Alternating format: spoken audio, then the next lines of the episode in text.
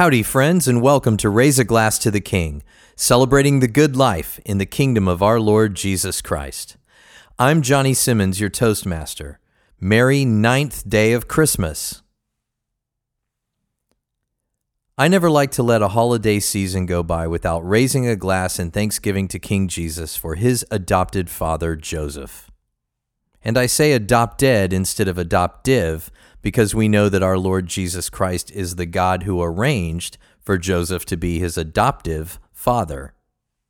The Bible tells us that Joseph was a just man, and my favorite Christmas album talks about him being the noblest of men.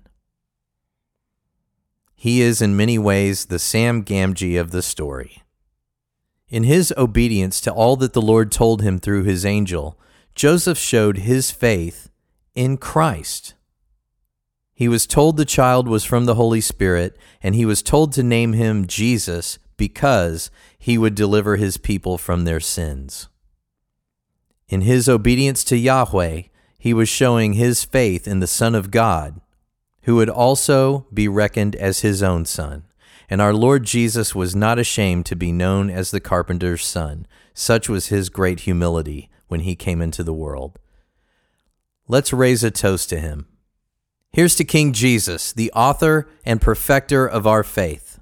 He himself called a good and righteous man to come and be his father.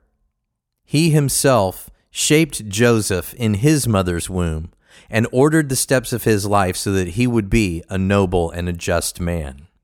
And in so doing, he caused Joseph to point to and to glorify him.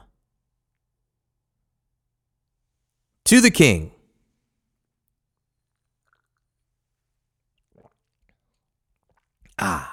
Glorious. Thank you for joining me, my friends. I hope you have a great evening and a blessed Sabbath tomorrow. Tonight's toast was with a delicious single malt Irish whiskey, the Sexton.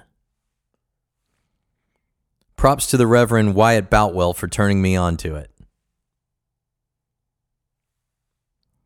Please subscribe to this podcast on the platform of your choice, and I would really appreciate a good rating and if you would share it with your friends. I'm all over social media. Raise a glass to the king on Facebook. Cheers to the king on Twitter and Instagram.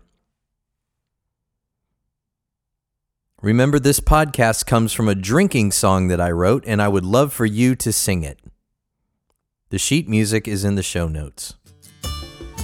Whatever you're enjoying this evening, remember to drink Christianly, and whether you eat, drink, or whatever you do, do it all to the glory of our great King, Jesus Christ. Merry Christmas.